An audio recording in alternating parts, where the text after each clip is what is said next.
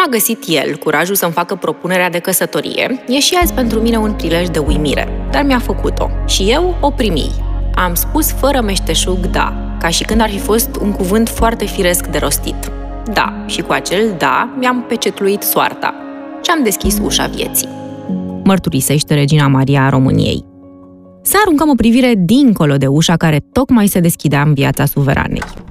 În luna mai a anului 1892, o ceremonie măreață avea loc în orașul german Potsdam, logodna principesei Maria cu prințul moștenitor Ferdinand. Tatăl Mariei nu s-a amestecat deloc în această logodnă, mama ei s-a implicat însă de plin. Când a aflat că în România Casa Regală era în căutarea unei prințese pentru prințul moștenitor de la București, tânărul Ferdinand, nepotul de frate al regelui României Carol I, ducesa Maria Alexandrovna a plănuit căsătoria prințesei. Nu oricum, ci cu ajutorul vărului Mariei, nimeni altul decât împăratul Wilhelm al II-lea, Kaiserul Imperiului German. Ducele de Edinburgh a fost chiar ușor dezamăgit de viitorul ce părea sortit fiicei sale. Istoria însă avea să-i contrazică așteptările. În anul 1892, Maria avea vârsta de doar 16 ani, așa că nunta a fost planificată pentru anul următor. Între timp au avut loc tradiționalele vizite și întâlniri între familiile celor doi viitori mici. Apoi, în prima lună a anului 1893, la castelul Sigmaringen din Germania, a avut loc căsătoria alteței sale regale Maria de Edinburgh cu alteța sa regală Ferdinand al României. Cum era îmbrăcată mireasa, ne relatează chiar ea. Rochea mea de nuntă era de o mătase albă, groasă, fără lustru, cu mâneci umflate, bineînțeles, și cu foile în formă de clopot prelungite într-o trenă. Nu-mi plăceau voalurile de dantelă. Așadar, cu toate că în familie erau atâtea dantele de preț, purtai un val de tiul prins într-o diademă de diamante, în care sta încolăcită ca într-un cuib o coroniță de flori de portocal. Evenimentul regal, încheiat cu o mare masă de gală seara, a cuprins trei ceremonii. O căsătorie civilă și două căsătorii religioase, una catolică, după religia prințului Ferdinand, și una protestantă, după religia Mariei. Viitorii copii ai cuplului regal urmau a fi botezați în religia ortodoxă a României, cum de altfel spunea atunci și Constituția țării din anul 1866. Și așa s-a întâmplat. Iată când au apărut pe lume copiii principesei Maria și ai viitorului rege Ferdinand. În noaptea de 15 octombrie 1893, prințesa, care avea aproape 18 ani, l-a născut la castelul Peleș pe Carol, ca prim născut, micul Carol a devenit moștenitorul coroanei regale a României. La un an după nașterea lui Carol, în 1894, tot la Castelul Peleș, s-a născut și cel de-al doilea copil al cuplului Maria și Ferdinand, o fetiță numită Elisabeta.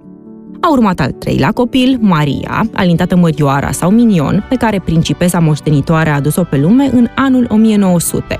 La trei ani după nașterea prințesei Minion, s-a născut al patrulea copil al familiei, Nicolae, iar mai târziu, în anul 1909, a venit pe lume Ileana.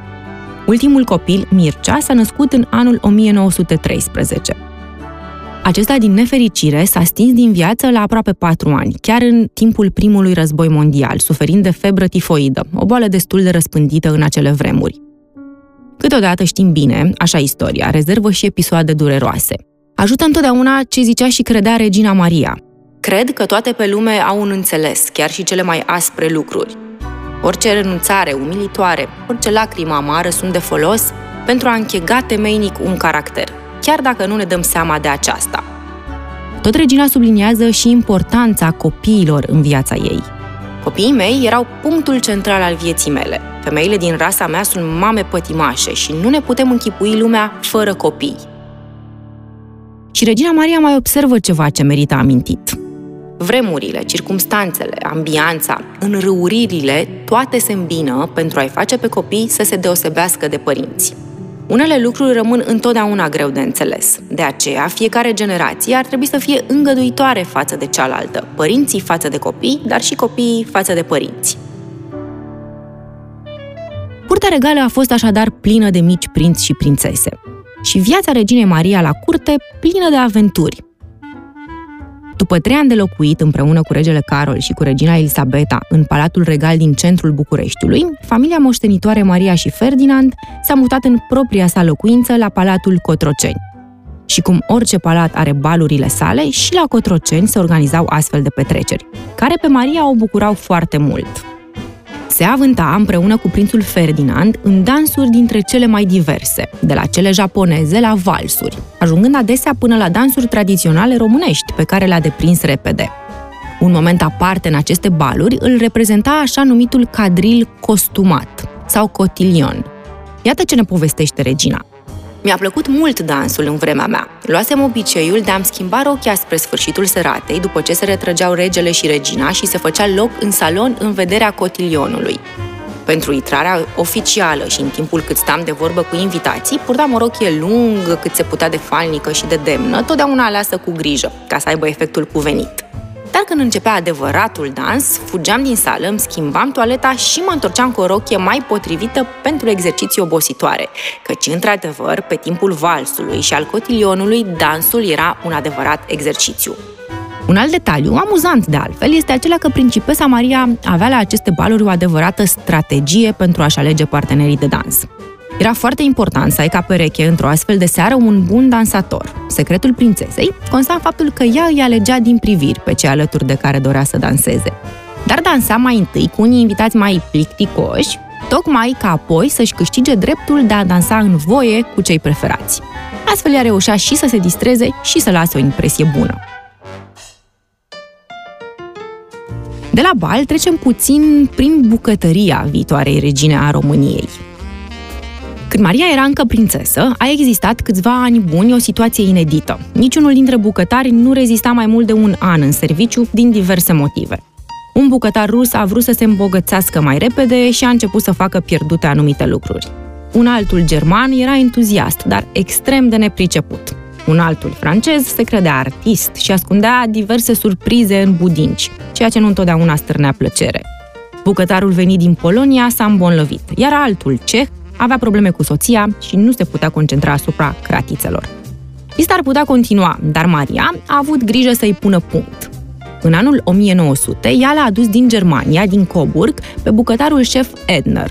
Istoria a confirmat că aceasta a fost o alegere foarte bună, pentru că el a rămas la Cotroceni până la moartea Mariei. Vă puteți întreba oare ce se mânca la masa regală.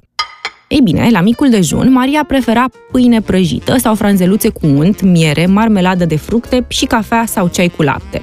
În timp ce lui Ferdinand, pe lângă acestea, îi se serveau și ouă, friptură la grătar sau șnițel cu cartofi. Diminețile frumoase de primăvară, micul dejun se lua afară, pe terasa înflorită din fața palatului. Maria îi plăcea mult să-și înceapă ziua în mijlocul naturii. Prânzul se lua de regulă la ora 13 și era o masă alcătuită din cel mult trei feluri de mâncare, urmate de prăjituri, fructe, cafea sau vin. Iar seara se lua o cină ușoară la ora 20. Chiar înainte de a deveni regină, Maria a introdus la palat obiceiul din țara sa natală, din Anglia, ceaiul de la ora 5.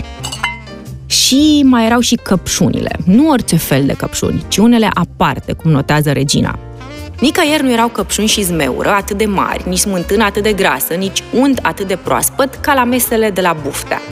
Cât îmi plăceau mazărea verde atât de fragedă și pâinea de casă, bunătăți pe care le cunoscusem toate pe vremuri în Anglia, în gospodăriile de la țară.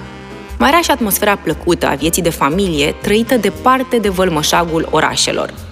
Închem în nota aceasta dulce de aromă de căpșuni de la reședința prințului Știrbei de la Buftea, amintind ce credea Regina Maria despre un alt dulce al vieții. Dragostea, acel mare dușman și cea mai divină dintre bucuriile umane, trebuie să o acceptăm ca pe cel mai important lucru în viață, căruia trebuie să îi ne supunem cu toții, precum ne supunem nașterii sau morții. Este cea mai mare problemă din viața unei femei și nicio lege și niciun principiu nu au rezolvat această problemă arzătoare pentru ea. De fapt, și mai bine, poate să încheiem cu o definiție a fericirii semnată de Regina Maria. Și eu, ca întreaga omenire, m-am străduit să obțin fericirea, imaginându-mi că aceasta se află într-un lucru sau un altul, imaginându-mi că este acolo, lângă mine, un lucru pe care îl pot înșfăca, pe care îl pot poseda. Dar fericirea nu poate fi înșfăcată, nu vine la noi într-o formă concretă. Fericirea se află în noi, în interiorul inimii noastre. Nu afirm că averea, plăcerea, confortul sau frumusețea nu contribuie la fericire. Dar susțin că niciuna dintre acestea nu este folositoare dacă nu ne împlinește în interior.